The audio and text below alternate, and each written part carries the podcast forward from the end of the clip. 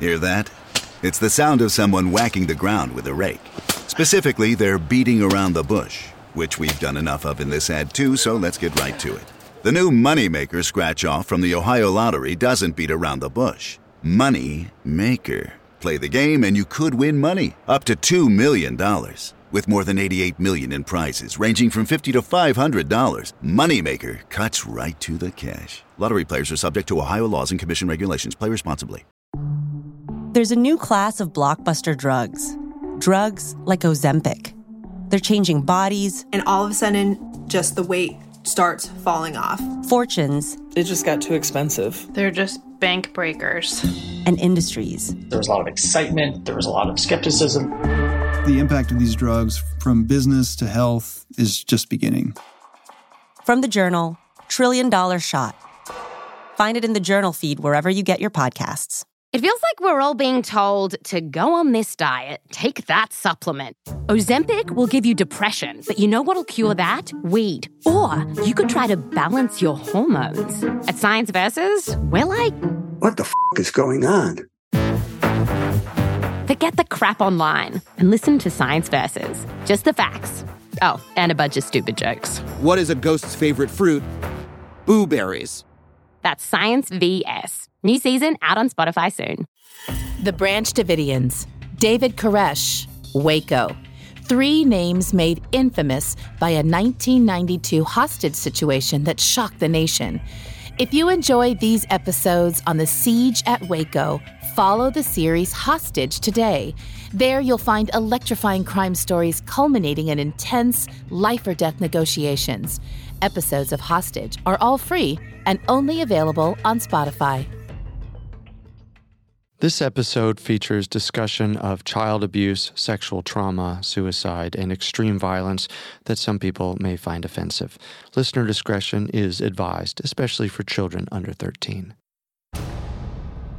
Robert Rodriguez was an agent for the Bureau of Alcohol, Tobacco, and Firearms. He was also deep undercover as a member of the most notorious cult in Texas, the Branch Davidians of Waco.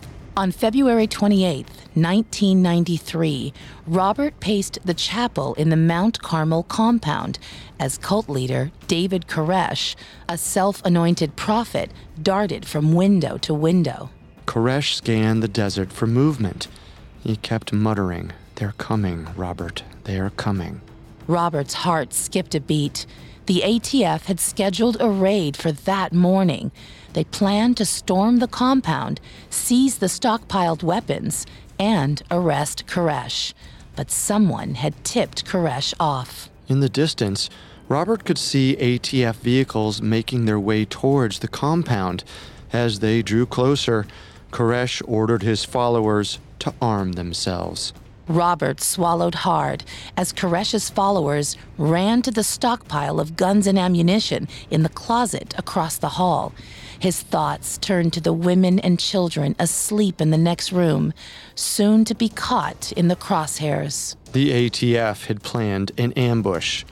They were going to get a war.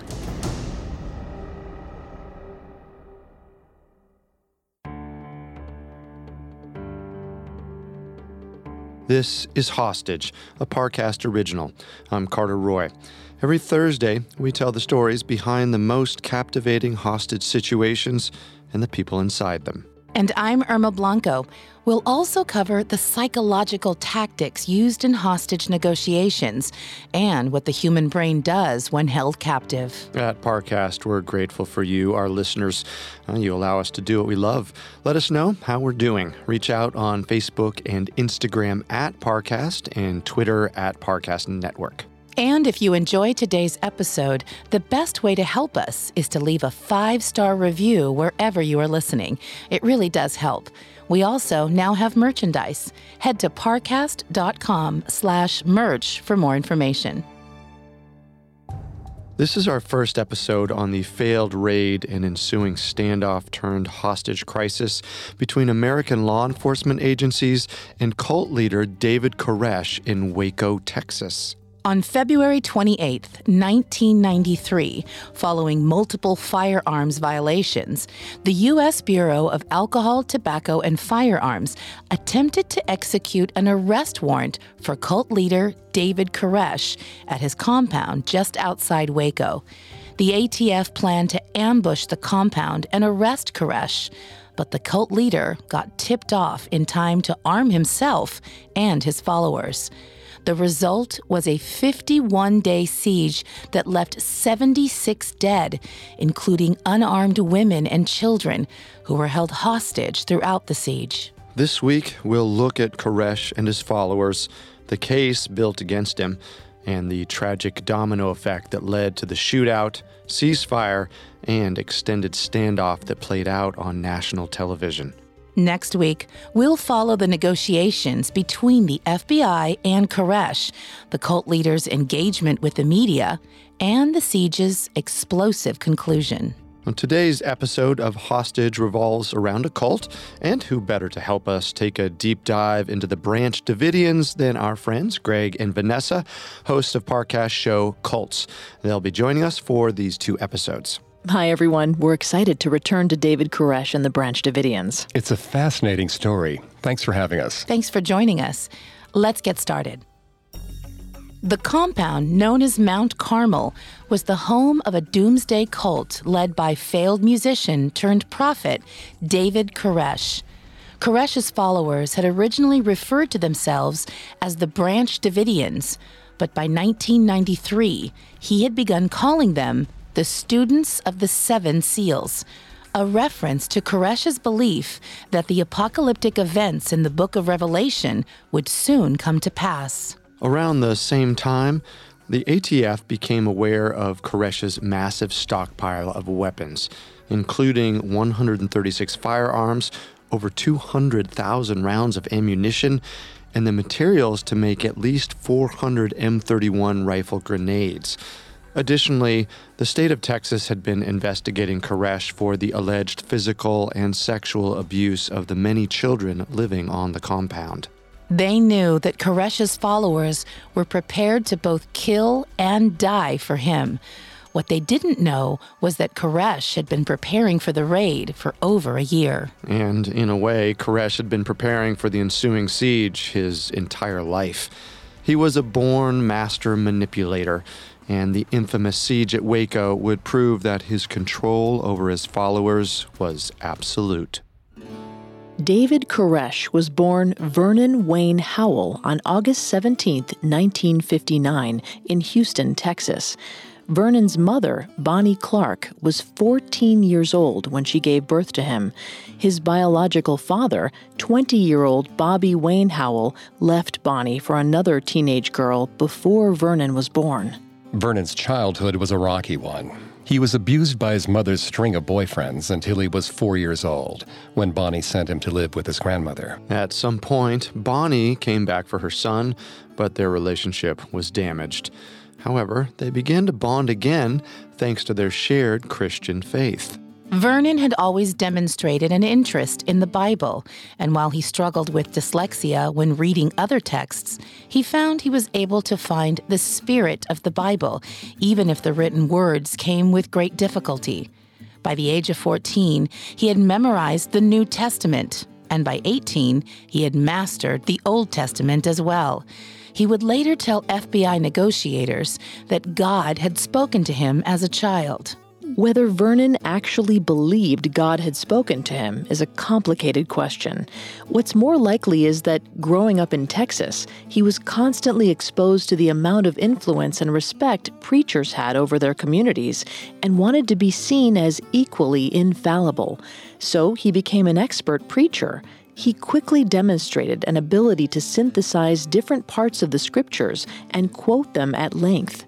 This had a dizzying effect on the listener and drew in followers who were convinced he spoke with the conviction of faith as opposed to the need for power. A classmate of his, Larry McDonald, said, quote, Vern was kind of a quiet guy, but when he wanted to, he could turn it on as if stepping out on stage. The guy could be magnetic.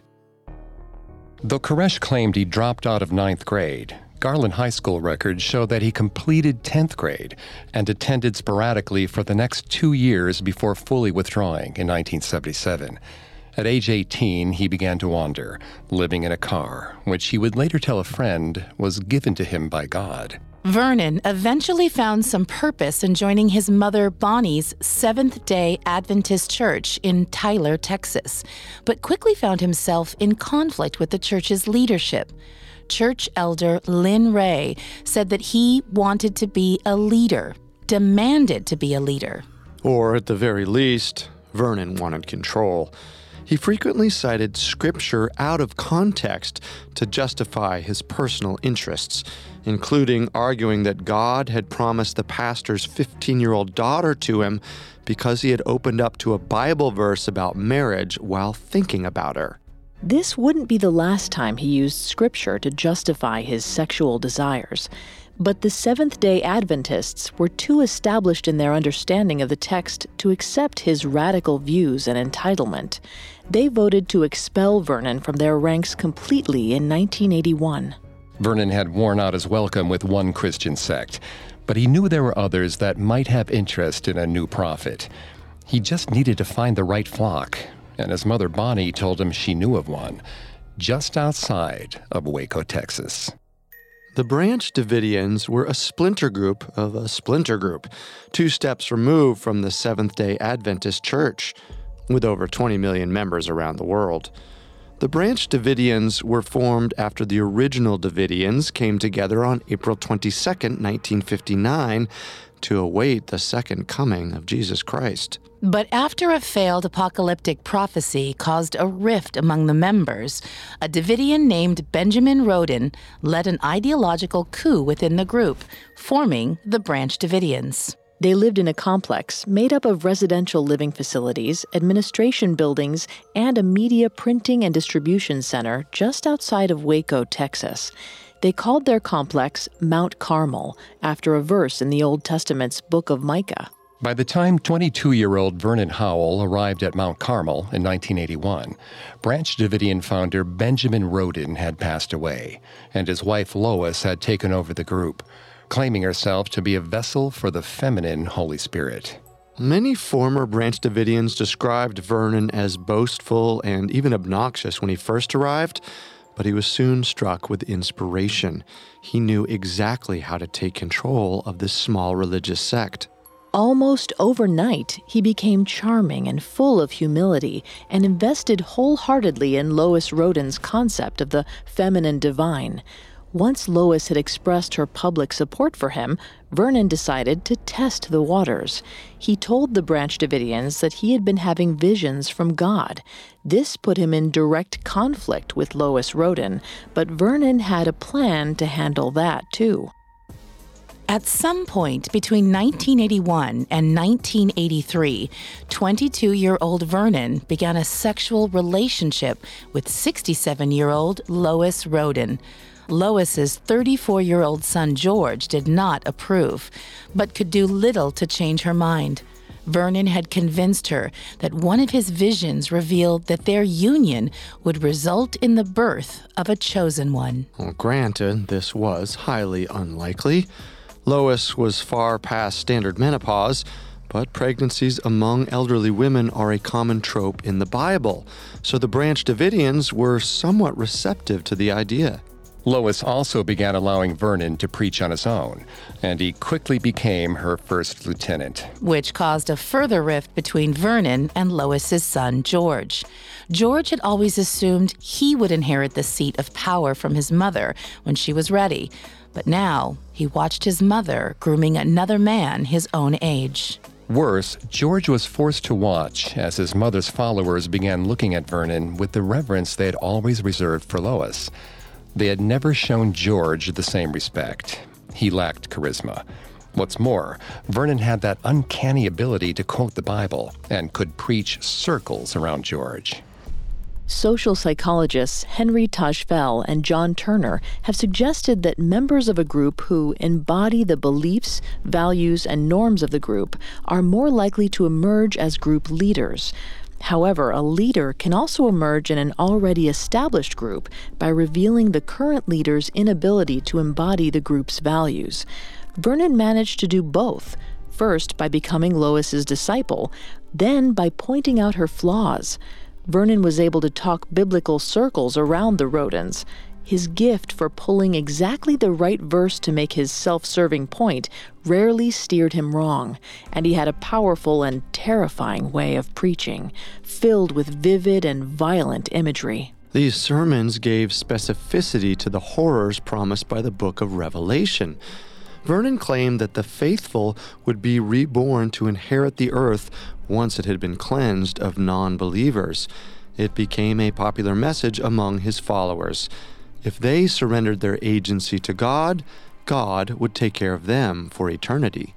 Then, slowly over the course of 1983, Vernon began to imply that he was closer to understanding the Lord's will than Lois. Very few followers rebutted his authority, except for George Roden, who exploded. He threatened Vernon with the Uzi he carried while patrolling Mount Carmel. The result was nothing short of disastrous. The other followers found George's behavior abhorrent. Slowly, the Roden's power eroded as more and more followers began to turn towards Vernon. It was time to strike. In 1984, 25 year old Vernon Howell abandoned his sexual partnership with Lois Roden and told the Branch Davidians that God had instructed him to marry Rachel Jones, a 14 year old girl who had been raised within the group. These kinds of child marriages were by no means standard among the Branch Davidians, but Howell had earned what psychologist Edwin Hollander calls idiosyncrasy credits. He had slowly convinced the group that he was an admirable leader and to give him the benefit of the doubt just this once. But with the right kind of charismatic leader, just this once becomes a habit. Vernon began to overtly challenge Lois. The building that housed the printing press for the dissemination of her sermons mysteriously burned down. George Roden accused Vernon of setting the fire, but Perry Jones, one of Howell's spokesmen, told the Waco Tribune Herald that the flames were the judgment of God.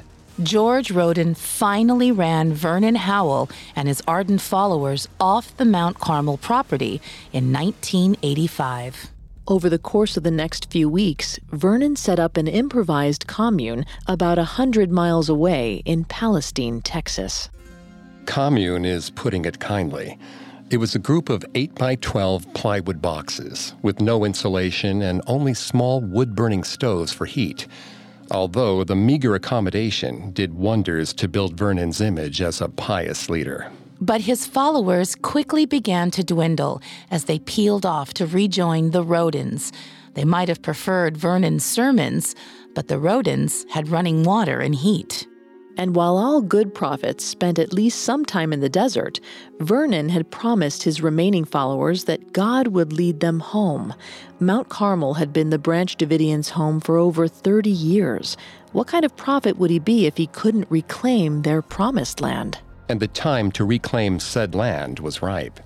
In November 1986, Lois Roden passed away after George had threatened Vernon and his followers at gunpoint. Many Branch Davidians left Mount Carmel, either for different sects of the Branch Davidians or to follow Vernon. George was virtually alone in Mount Carmel. Over the next two years, Vernon Howell and his followers tried to take over Mount Carmel through a legal loophole by paying back taxes on the property, but progress was slow. Then, in 1987, 28 year old Vernon saw an opportunity to reclaim the Branch Davidians' home once and for all. At the time, George had disinterred a deceased cult member, Anna Hughes, shortly after Lois Roden had died. George has since claimed that he was planning on moving the location of the Mount Carmel Cemetery and didn't see the point in burying Anna just to exhume her a week later. Vernon, however, told his followers that George had challenged him to a duel of prophets. The man who could raise Anna from the dead was God's true mouthpiece. The other would leave Mount Carmel forever. But Vernon's followers were so disturbed by the idea of Roden interfering with their loved ones' graves that they volunteered to join him on a night raid of the property. They wanted to obtain photographic evidence of any illegal activity on the property, including illegal weapons and improper disposal of a body. This is where the story gets murky. Vernon claimed that when they arrived at Mount Carmel, the casket they wanted to photograph was gone, which caused them to spend their night searching the property for it. Then they were surprised by George Roden and his Uzi at dawn. Roden, meanwhile, claimed that Vernon and his men infiltrated the property armed to the teeth in order to find and kill him. We do know that when the sun rose on November 3rd, 1987, a shootout started. McLennan County deputies were called. When they arrived, they found Vernon and seven of his followers having pinned George Roden down behind a tree. The eight men were charged with the attempted murder of George Roden. Coverage of the incident in the Waco Tribune Herald was overly sympathetic to Vernon. It's important to remember that Mount Carmel had been occupied by some version of the Davidians since 1935. Where we now see a cult, many citizens of Waco saw a group of sometimes strange but ultimately harmless fringe Christians. At the time, the Waco Tribune Herald described Vernon and his followers as a down and out religious group fighting to take back their home and largely believed their version of events. But even still, it was hard to believe that Vernon's followers needed all the firepower they brought with them. When asked about the breadth of the weapons seized after the shootout, McLennan Deputy Sheriff Daniel Weinberg agreed it was overkill. He said, quote, I don't think you can take a patrol out in Vietnam with that much ammo. Nevertheless, Vernon's followers were found not guilty, and Vernon himself was freed after his case ended in a mistrial. Only a few months later, in 1989, George Roden ended up in court again, this time as a defendant in an unrelated attempted murder case.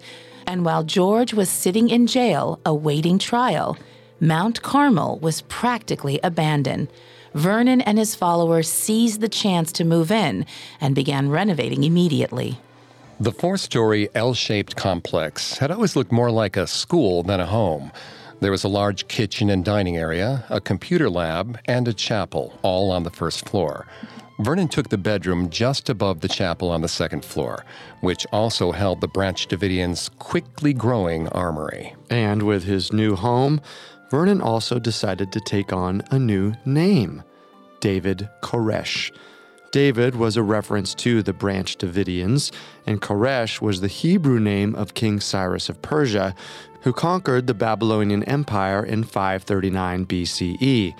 It was a name for a prophet, a name meant to erase a past full of abuse and legal trouble. It also allowed him a new name to use when buying guns. After the 1987 shootout, stockpiling arms had become one of Koresh's primary aims. When he took over the compound in 1989, he began stockpiling weapons at a notable rate. He refused to be run out of his home again. From there, he only grew more fanatic. He referred to the outside world, particularly the U.S. government, as Babylon. Babylon, he said, would attempt to control and destroy them. By the early 1990s, he began to tell his followers that they needed to prepare for Babylon's assault on their home. The Branch Davidians ran shooting drills and built and maintained a guard tower on the property.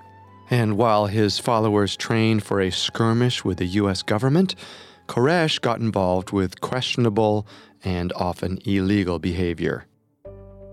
He amped up his messianic rhetoric and picked more wives from the group including 20 year old Dana Okimoto, 17 year old Robyn Bunds, 16 year old Nicole Gent, 14 year old Karen Doyle, and 12 year old Michelle Jones. He justified polygamy by saying that God had told him to grow the house of David. Each of them would compete to be the true bride of God, with the goal of giving him 24 children who would rule Israel as prophesied in the book of Revelation. Many of these women were related sisters, or even mothers and daughters. There was no formal ceremony. Marriage into the house of David was complete after David Koresh's first sexual contact with a woman or girl. With many of his younger victims, their marriage to Koresh was concealed until she got pregnant. Koresh had at least 12 children, likely more, and many by underage girls. The cult tried to hide this fact by leaving the identity of the children's father blank on their birth certificates. But statutory rape wasn't Koresh's only method for growing the population at Mount Carmel. Koresh began recruiting new members, spending time grooming them in places like California, Israel, the United Kingdom, and Australia. Koresh would bring them to Waco slowly, after his lieutenants on the ground were sure a new follower was sufficiently brainwashed. In this way, he was able to maintain control over his growing flock, even after they found out they'd be living in cramped quarters among child brides. Before long, Koresh had convinced many international branch Davidians to continue living in the U.S. on expired visas, which isolated them from any legal help they could seek. This was one of Koresh's favorite recruiting strategies.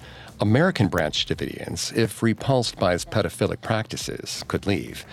But international followers were forced to live with Koresh on the compound or risk deportation and legal trouble. But after Koresh revealed his new prophecy, they would soon regard Mount Carmel as the only safe place on earth. In a moment, David Koresh reveals his grandest prophecy. Now, back to the story. On August 5th, 1989, 29 year old David Koresh received a prophecy from God. God told him that he was the Lamb in the book of Revelation who would martyr himself to break the seven seals, which would bring about the end of the world. We've gone through this in more detail on cults, but here's the quick version of the seals. Breaking each of the first four releases the horsemen of the apocalypse conquest, war, famine, and death. The fifth causes the cries of the martyrs to be heard on earth. The sixth brings about a cataclysm with earthquakes and falling stars. Breaking the seventh seal brings on heralding angels, which wreak havoc on the earth.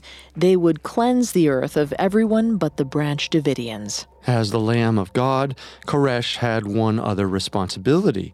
He was forced to abolish his followers' marriages and take all the women into the house of David. The men would remain celibate, and he would endure the earthly sin of sleeping with their wives to grow the house of David. For the first time, however, many of his followers balked and eventually left the compound.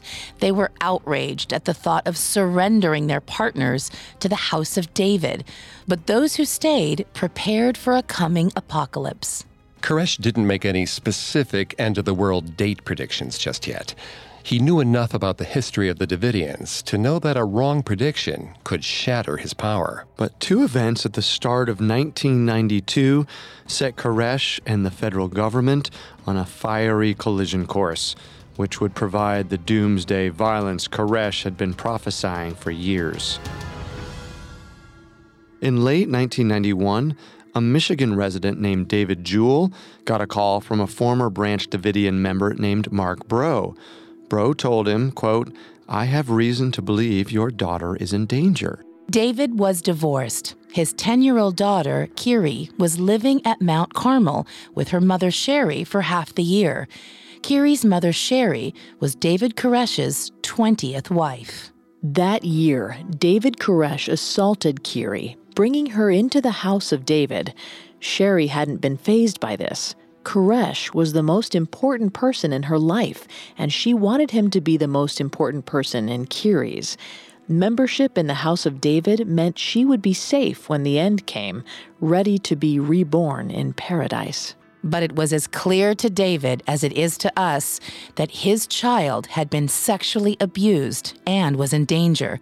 Former cult members agreed to testify on Kiri's behalf in a Michigan family court and on February 28, 1992, David Jewell worked out a custody deal with his ex wife that removed Kiri from Koresh's reaches. Jewell was glad to have his daughter back, but he also felt a moral obligation to help the children still within the cult. Texas Child Protective Services had already opened a case after Kiri was removed from the compound. But Jewell feared every moment that another child, another little girl, was in Mount Carmel. He wrote to his congressional representative, Fred Upton, on March 17, 1992. Upton sent the letter to his colleague, Chet Edwards, the Democratic representative for Waco's district. Edwards contacted the FBI, but for whatever reason, the investigation quickly fell apart. The primary investigator on the case, Joyce Sparks, wanted to make a surprise visit to the compound in late February 1992, but she later accused McLennan County Sheriff Jack Harwell of deliberately undermining the investigation by informing Koresh of her visit. Child abuse cases are notoriously difficult to prove, especially if there are no clear physical signs of assault. Showing up unannounced is often one of the best ways a CPS investigator can see the reality the child is living in.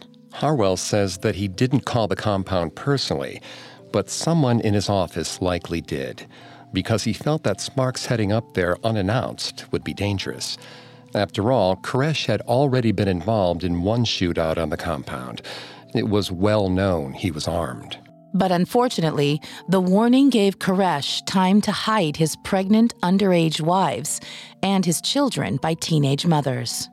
Joyce Sparks was disturbed by the air of wrath that seemed to radiate from Koresh, especially as she asked basic questions about how the children were being cared for.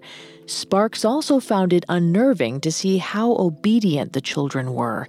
To her, it was a clear pattern of abusive discipline. She tried to interview one of Koresh's children, but had only barely started getting the kid to speak when the McLennan County deputies who'd escorted her to the compound interrupted, saying they needed to leave.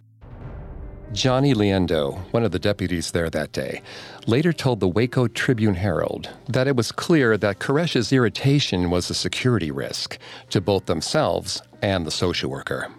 There were clear neglect issues, but none of the children indicated that they had been sexually assaulted or punished physically.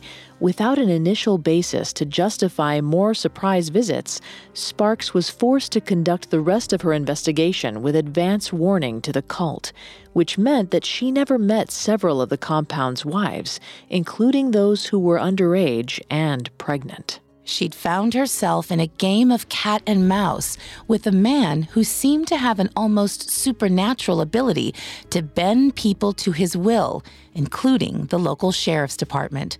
Aside from preemptively pulling the plug on her initial visit, Sparks later told reporters that Koresh frequently referenced information that she'd disclosed only to local law enforcement as a means of intimidation. The sheriff's office denied the existence of a leak, but the ATF would also express concerns about the McLennan sheriff's security during their investigation.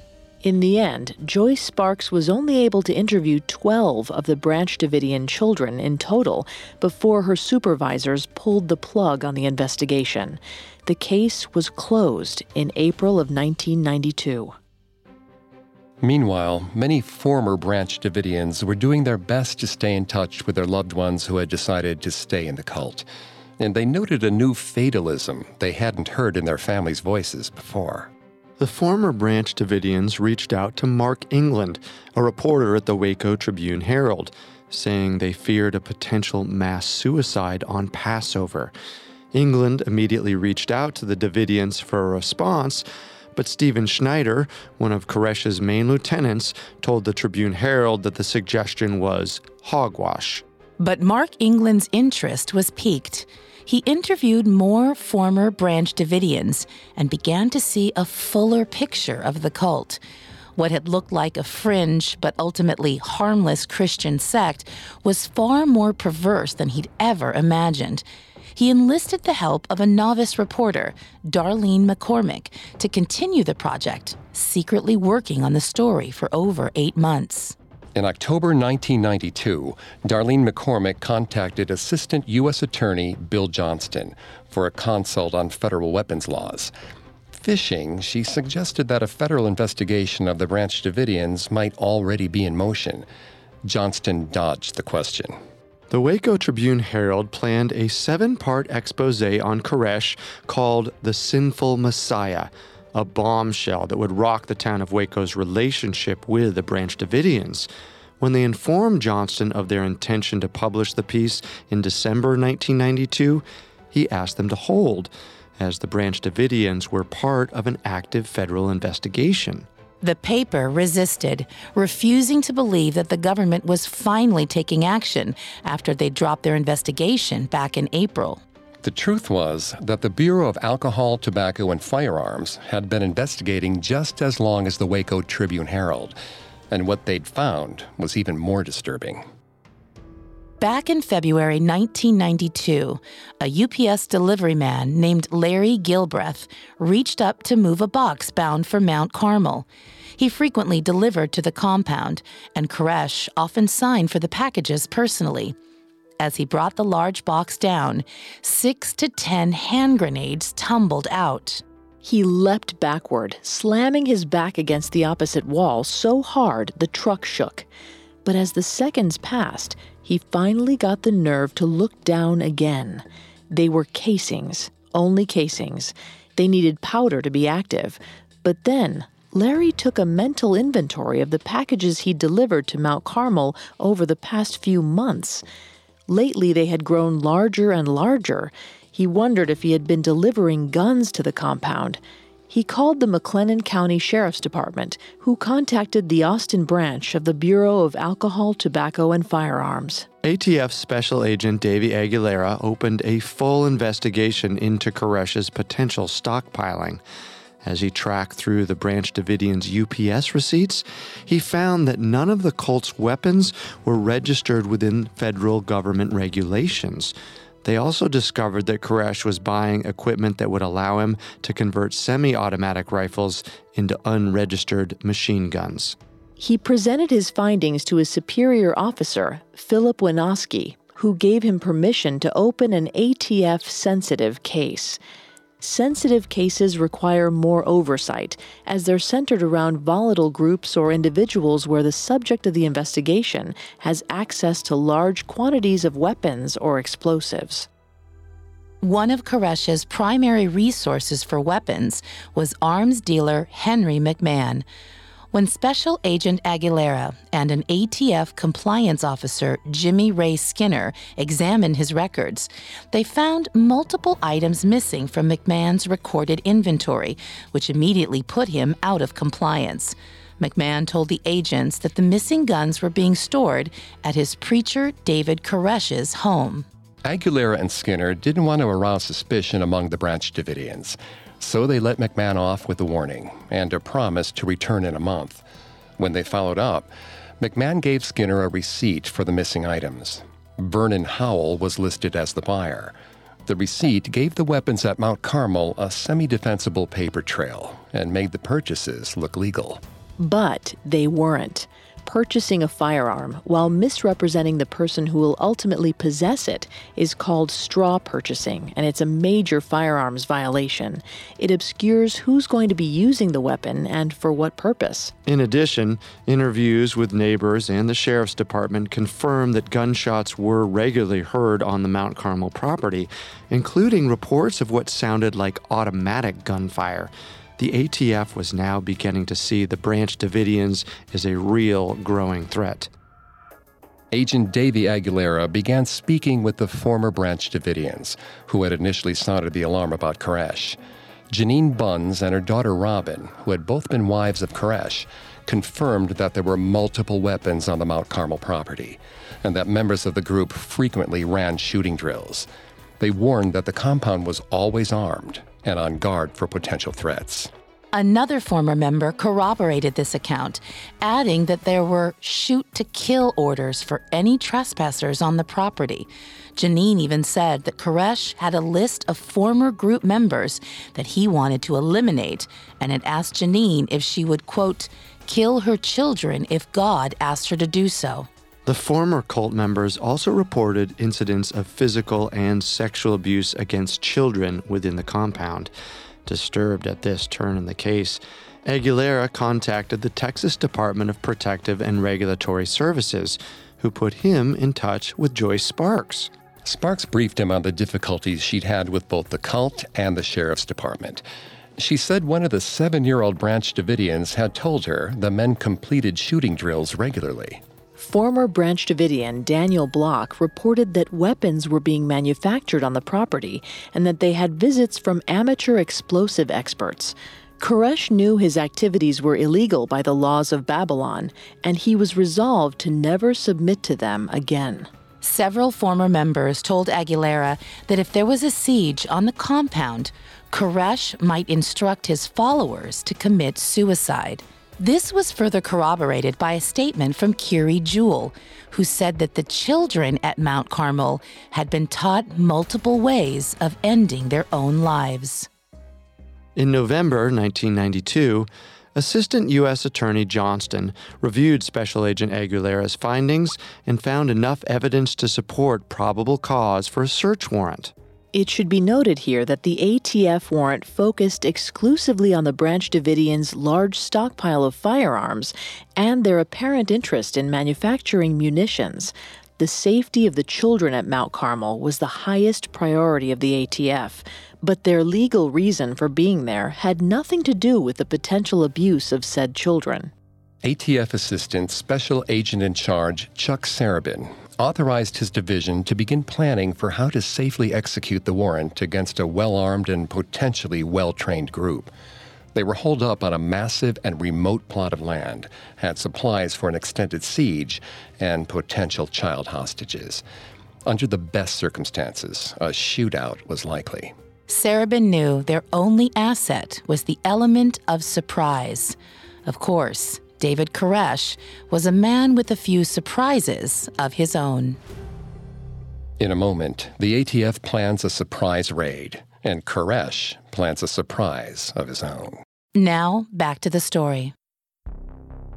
On January 11, 1993, the ATF set up an undercover operation in a safe house just opposite the Branch Davidians' Mount Carmel compound. Special Agent Robert Rodriguez sought out cult leader David Koresh under the false pretense of buying some equine equipment from the compound. He was quickly invited to attend Koresh's Bible study group. Then, Rodriguez went to work further embedding himself in the compound. He set up an impromptu shooting range near the undercover house. Koresh noticed and invited him to join the weapons drills at Mount Carmel. Thus began a careful game of cat and mouse.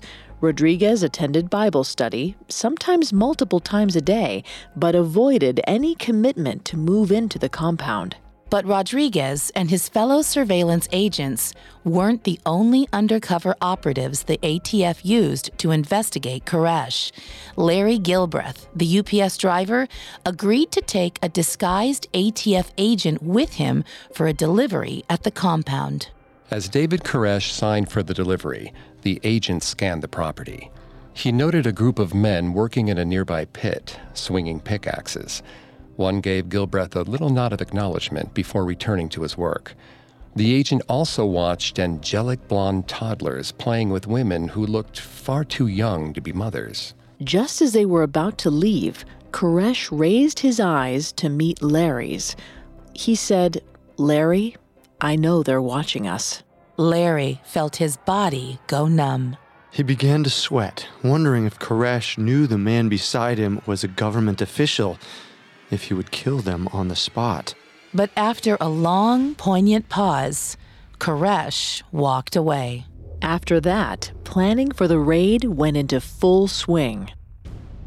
Only one of the ATF agents planning the raid had dealt with a high risk situation like Mount Carmel. William Buford had been part of the team that executed a warrant in 1985 for a group of white supremacists called the Covenant, the Sword, and the Arm of the Lord, or the CSA. The group had surrounded their 360 acre Arkansas compound with landmines and concealed bunkers. The siege led to a three day long negotiation between the CSA and the ATF and FBI. The supremacist group came out peacefully, but not before destroying most of the evidence against them. But Assistant U.S. Attorney Johnston told the ATF that he would not okay an approach like the one used in Arkansas because he feared the cult members would destroy the evidence before surrendering, just like the CSA had. The other concerns were the reports from both the McLennan County Sheriff's Office and the former Branch Davidians that suggested that Koresh had prepared his followers for a potential mass suicide if they felt truly cornered. The 1978 Jonestown massacre had proved that a charismatic leader could convince his followers to kill their children and themselves. The ATF couldn't risk that. The ATF tactical planners investigated the siege option in order to cover their bases and prepare for the worst possible outcome. But there was next to no cover between the road and the Mount Carmel compound, just an empty field. If things went south, or if the Branch Davidians knew they were coming, the ATF agents would only have the cover they brought with them. The tactical planners already knew from social worker Joyce Sparks' tours of Mount Carmel that the compound had enough food and water stored to last them months. The plan was to draw Koresh away from the compound under false pretenses before the breach. They would stage an offsite meeting about the child abuse charges or possibly stage a vehicular accident. But former cult member Daniel Block told Aguilera that Koresh didn't keep a strict schedule and refused to leave the premises because he feared being arrested. Even if he were to leave, his foot soldiers were armed and willing to defend the compound. One of the important things to remember here is that a lot of the intelligence the ATF was using about the workings of the compound was from former members of the cult, some of which had been out for over a year. Knowing they might be using dated information, the ATF tactical planners leaned heavily on Robert Rodriguez to fill in the blanks. But he wasn't able to wander Mount Carmel freely without arousing suspicion. Due to those limitations, gaps in information began to grow. Former cult members swore that Koresh had guards at the compound 24 7, but Rodriguez and his team never observed anyone in the guard tower. Rodriguez did note, however, that the Branch Davidian men often worked in a construction pit away from the second floor armory, starting daily around 10 a.m. This report encouraged Buford and the planners to plan a dynamic entry, essentially raiding the compound before the Branch Davidian men working outside could reach the weapons on the second floor. Their hope was that by raiding the compound, they could prevent a siege. A siege was the ATF's absolute worst nightmare due to its potential risks to both the civilians inside the compound and the agents themselves. On February 11th, the plans for the raid were submitted to the federal ATF office. Rather than following the normal timeline for a raid of starting at dawn, the teams would make their way towards the property in pickup trucks and cattle trailers at 10 a.m., hoping to blend in as ranch traffic on the usually empty Texas roads. Shortly after the cattle trailers had made it to the perimeter of the compound, helicopters would fly over the area as a distraction. The agents would disembark from the trailer, setting up a perimeter and leaving six agents stationed to defend the perimeter if needed. The planners divided the steps of the raid between three teams New Orleans, Dallas, and Houston. The New Orleans team would be tasked with scaling the compound's roof in order to breach the weapons room through two separate windows. The Dallas team and half of the Houston team would enter through the front door and secure the first, second, and third floors before proceeding on to the buried school bus the Branch Davidians used as a bunker. The second half of the Houston team would move over to the construction pit, subdue the men there, and breach the buried bus. All the agents, aside from the east side of Team New Orleans, would have snipers providing cover as they reached their points of entry. This would leave half of the New Orleans team scaling the wall of Mount Carmel with no suppressing fire. Buford, having had experience during the CSA raid in 1985, would be part of that team. His friend and fellow planner Kenny King would lead Team New Orleans from the other side. Scaling the building with ladders as quickly and quietly as possible would be difficult. But as long as they had the element of surprise, it seemed doable. But the element of surprise was already slipping from their grasp. The Waco Tribune Herald was wrapping up its investigation into David Koresh and were ready to print a series of articles in early 1993. ATF Special Agent Winoski had a series of meetings with the Waco Tribune Herald's editors to discuss holding the Sinful Messiah series until the ATF could finish a secret operation.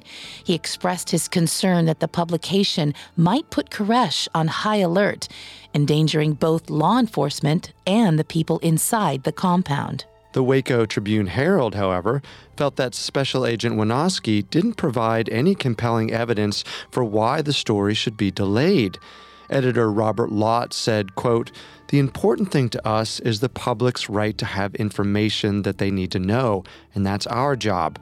We are not concerned about where it falls in terms of your law enforcement case. Special Agent Winoski asked them to hold off until after the raid on March 1st. He even offered to let them send reporters as ride alongs in bulletproof vests. The Herald told him they would consider it and get back to him. So far, law enforcement had failed in its investigation into child abuse on the compound and had seemingly done nothing about reports of weapons being stockpiled at Mount Carmel. So when the ATF asked for the paper's patience with the ongoing investigation, the editorial staff believed it was just another stall, even though they'd been given a date for likely police action. On February 25th, the ATF received warrants to search the compound and arrest David Koresh for the possession of illegal firearms and destructive devices. They had initially planned the raid for Monday, March 1st, but Winoski urged his superiors to move up the raid as soon as possible. He had a strong suspicion that the Waco Tribune Herald would publish the story over the weekend. And sure enough, the Herald published The Sinful Messiah, Part 1, on Saturday, February 27th, complete with the headline The Law Watches, but has done little. The ATF panicked. They couldn't mobilize until Sunday, February 28th they contacted Special Agent Rodriguez and asked him to take the temperature at the compound on the morning of the 27th. Had the article put Koresh on high alert? Rodriguez confirmed that there were no changes to the schedule, but Koresh did give a sermon about the article, saying that outsiders were coming for him. Rodriguez's superiors told him to return the next day, the 28th, but to be out of the complex by 9:15 a.m. as the raid would occur at 10. Special Agent Rodriguez grew worried that Koresh might notice he was dropping by unannounced and grow suspicious, but he followed orders. The morning of the raid, all seemed quiet at Mount Carmel. That is, until just before 10 when officers noticed a rush of media vehicles appearing around the compound. Then, an undercover agent witnessed an interaction between a television cameraman and a local mailman, David Jones. The reporter asked for directions to the Mount Carmel compound, mentioning the raid.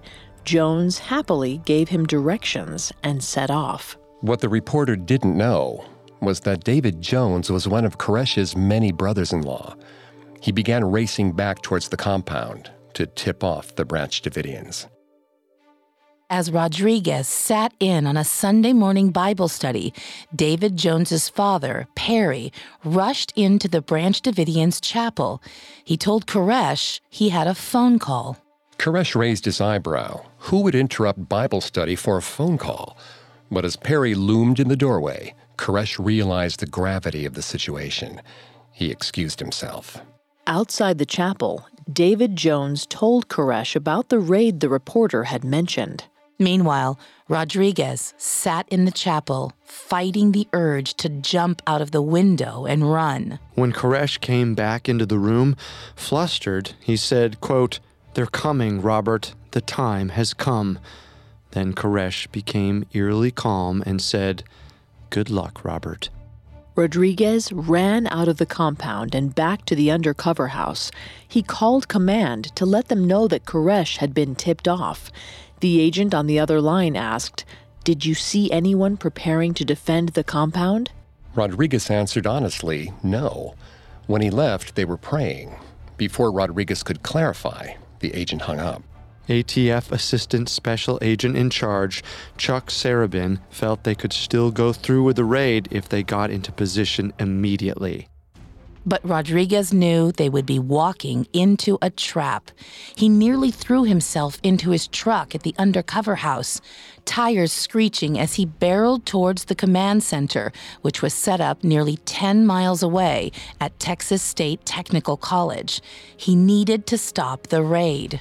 But by the time he arrived at command, the ATF trucks and trailers were already crossing onto the Mount Carmel property, driving down the long, long driveway towards the compound. There was silence in the command post as the radios went dark. Rodriguez retreated to the quiet of the stairwell outside the Situation Room. He sank to the floor and started crying. Just as Rodriguez suspected, right after he left, most of the Branch Davidian men and one woman, a former police officer, grabbed weapons and homemade protective vests before taking up positions at windows that faced the outer walls of the compound.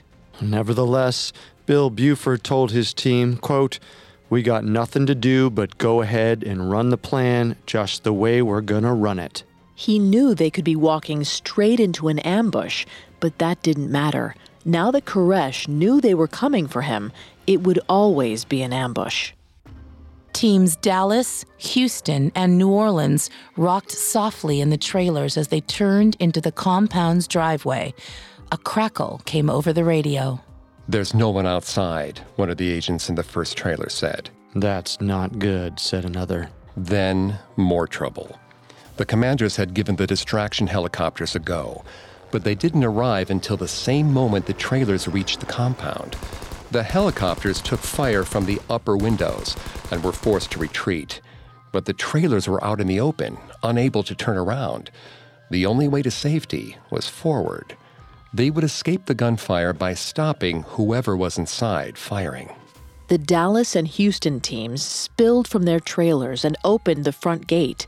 What happened next is still a point of contention. Both groups agree that Koresh stood at the front door, asking what was happening. Koresh claims that the ATF immediately began to fire on him. The agents say they yelled they had a warrant and ordered Koresh to freeze, but he shut the door as they rushed towards him. Gunfire burst through the door from the inside, so forceful that the wood swelled on its hinges. Bullets rained down on the ATF agents from every window at the front of the compound.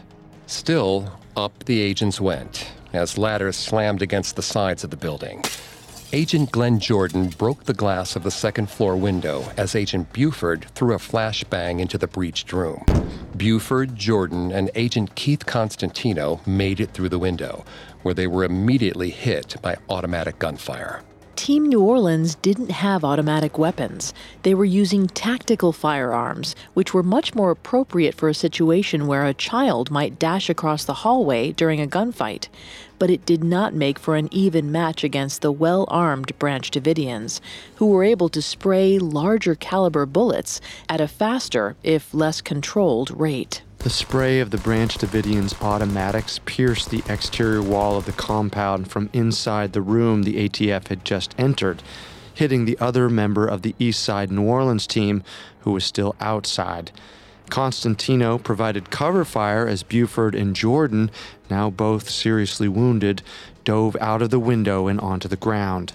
Constantino was trying to decide whether he should continue towards the armory or turn back when a cult member began firing at him. He ran for the window, accidentally slamming his head on the frame as he cleared it. The hit knocked his helmet off. Dazed, his weapon slipped from his grip, and he rolled off the roof, breaking his leg and hip as he hit the ground. Some of his fellow agents who had taken cover behind low walls and vehicles risked their lives to pull Constantino and the rest of Buford's team behind cover but they were still pinned down by enemy fire from all sides of the compound. and Team New Orleans Western commander, Buford's friend Kenny King, was flat on the ground on the compound's western side, shot six times and unable to move. He asked for help on his radio, but the gunfire from the compound was too intense for the agents to move without being hit. The agents were forced to listen as their commander pled for his life on the radio for over an hour and a half before the McLennan sheriffs were able to negotiate a ceasefire. Miraculously, King lived. The ATF agents staggered away from the compound, carrying wounded comrades. In a now iconic piece of news footage, Bill Buford was carried away from Mount Carmel on the hood of a truck, an improvised gurney on an unexpected battlefield. The ATF's greatest fear had come true four agents killed and 28 wounded, six Davidians dead, 45 children under the age of 15 still inside, held hostage behind a wall of guns, still ready to fire. The siege had begun. Next week, we'll explore the contradictory methods the FBI used in their attempt to convince David Koresh to lead his followers and their children out of the Mount Carmel compound. A hostage negotiation is based on exchange, which in and of itself was the problem. What did David Koresh want that the negotiators could actually provide? To quote FBI Special Agent Byron Sage, how do you negotiate with God?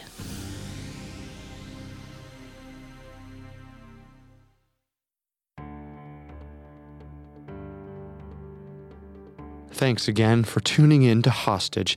We will be back Thursday with part two. And thanks to Greg and Vanessa for joining us this week. Thanks for having us. If you enjoyed this episode, you might also enjoy the episodes of Cults covering David Koresh and the Church of the Seven Seals. In our coverage, we went deep into Koresh's life as a cult leader, his twisted mindset, and the splinter sect in Waco. Those episodes are fascinating, and we're looking forward to more of your insight next week.